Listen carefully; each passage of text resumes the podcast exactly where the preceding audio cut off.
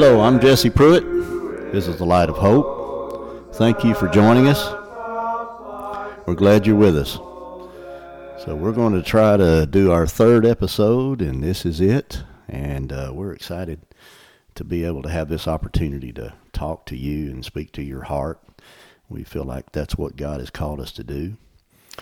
And this episode is entitled The Lord of Second Chances. We're going to be studying from Luke chapter 15. And in this chapter, what we have is parables of, um, first of all, the lost sheep, and then the lost coin, and finally the lost son. And again, I, I can't help but believe this is literal because uh, Jesus said there was a certain man in verse 11 who had two sons. And let me read you the story briefly. The younger of them said to his father, Father, give me the share of the estate that falls to me. And he divided his wealth between them. Not many days later, the younger son gathered everything together and went on a journey into a distant country, and there he squandered his estate with loose living. Now, when he had spent everything, a severe famine occurred in that country, and he began to be in need.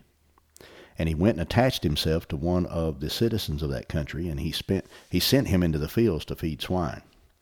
And he was longing to fill his stomach with the pods that the swine were eating, and no one was giving anything to him. But verse 17, and we're going to fo- focus on this in just a moment. but when he came to his senses, the King James says he came to himself. He said, How many of my father's hired men have more than enough bread, but I am dying here with hunger? And here's what he said I will get up and go to my father, and I'll say to him, Father, I have sinned against heaven and in your sight, and am no longer worthy to be called your son. Make me as one of your hired men, or hired servants. And he got up and came to his father, and while he was still a long way off, his father saw him and felt compassion, felt compassion for him, and ran and embraced him and kissed him. And he said to him, Father, I have sinned against heaven and in your sight, and I'm no longer worthy to be called your son. But the father said to his servants, Quickly bring out the best robe, put it on him. Put a ring on his hand and sandals on his feet. And bring the fatted calf and kill it. Let us eat and be merry. For this my son was dead and has come to life again. He was lost and has been found. And they begin to be merry. Now, the point that I want to make here today the Lord of second chances. The two sons, there's much we could say about this. The older one stayed back and he did what he was supposed to, and the younger decided he wanted to just take his and run. And as the story went, we saw that he did just that. Not many days after that, he took off and he went into the a far country and he spent his money. I joked around a little bit and laughed. I said he was partying in Porkeritaville.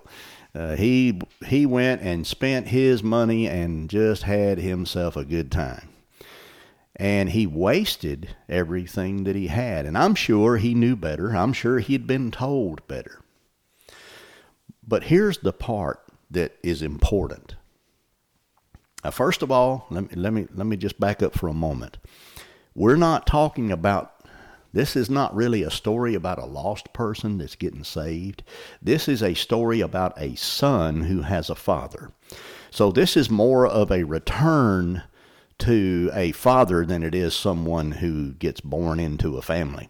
What we have here is a son who went astray, went his own direction, which many of us have done, if we admit it. And the difference between him and the swine that he was feeding was that he came to himself. The, the pigs were happy to be where they were. They saw no need to change. They loved the mud, and there was no difference in them. They were happy in the pig pen or in the wilderness or wherever that happened to be. But the son had seen better. He knew that he had a father. He knew he had a home. He knew he had a place where he could be warm and safe and be well fed. and he had done it his way so long. Now he decided, hey, you know what? This is not the way this is supposed to work. So, he, first of all, he came to himself. And secondly, he came to a decision. And this is important. He said in verse 18, I will get up and I'll go to my father. This is what I'm going to do. He's, he's talking to himself here. I'm going to get up and go to my father and I'm going to say, notice the, notice the sequence here. I have sinned against heaven. He didn't blame someone else. He didn't try to say, well, you know, it was this or that. No, I've sinned against heaven. And secondly, and in your sight. He had shamed his father. He knew that. And thirdly, I'm no longer worthy to be called your son. Now, this is true repentance. He knows he did wrong, he knows what he did. He said, Just make me one of your hired servants so I can have plenty to eat and be, you know, be safe. Because even the servants here eat better than I was eating over there in the wilderness with the pigs. So what he's saying here is that I know I, I, I can I admit that I made a bad choice. So guess what he did? He came to his senses, his senses, and then he came to a decision and thirdly, he came to his father. And if we'll do those three things, that's going to make all the difference in the world. So he came to his father. I'm sure the father, and of course, I'm just, you know, dreaming here, but probably the father walked out every day and looked. I've heard many a preacher talk about this, and I'm, and I'm quite sure that he was looking for his son. He had faith that that he had raised him, you know, a little different way, and and he, this wasn't what he taught him to do, and this wasn't the way it was supposed to be, and he kept thinking, well, sooner or later he's going to come to him, his senses, and he did.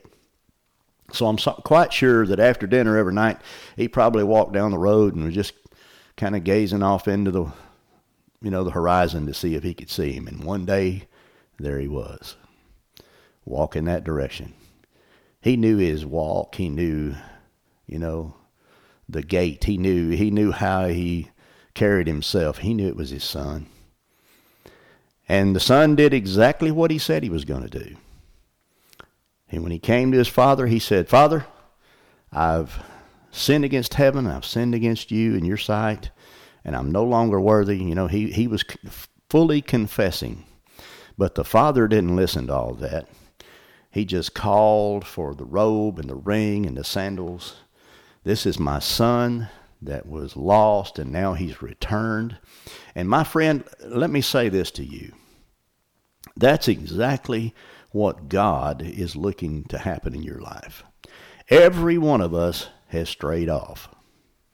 And if you've trusted Jesus as your Savior and Lord, you know you're a Christian. You know that you made you made that decision long ago, and you just haven't.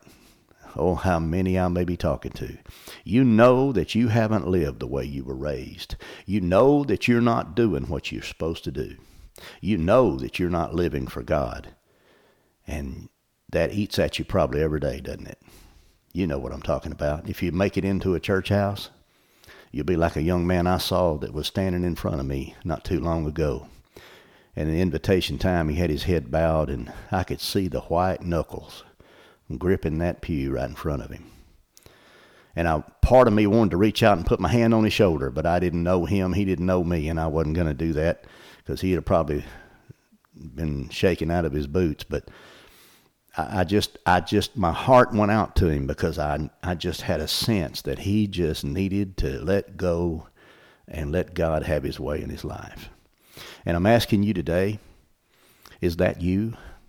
Is that you that needs to just say, God, I know I've sinned. I know that it's my fault. I know I made a bad decision.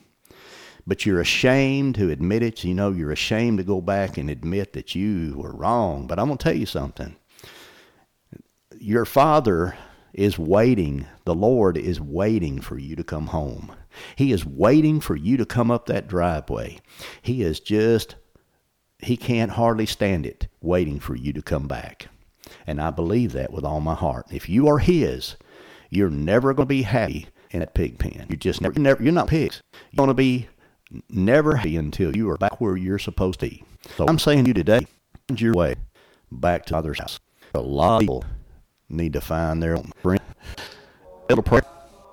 Find yourself a Bible preacher. Maybe you have a home. Maybe you know exactly where to go. Well, that direction. Sunday's coming up. I'm doing this right now, and it is Wednesday night. And I guarantee you there is somebody that would be very happy to see you Sunday morning. If you don't want to wait that long, I bet you know how to find your pastor. I bet you know how to find a Christian friend. I bet you can say, hey, I need some help. I need to get right with the Lord. Either way, get yourself home. Get out of that pig pen. Get out of that far country. Get back where God wants you to be. Give it all to the Lord. Give up and quit trying. Quit trying to run. Admit that it's you and admit that He will be there uh, to forgive you. That's all we have for today. I thank you for listening. This is only our third one. So pray for us as we get used to this. We get a little bit better at what we're doing. And we'll be praying for you that you will find peace with the Lord. I'm Jesse Pruitt, and this is the Light of Hope.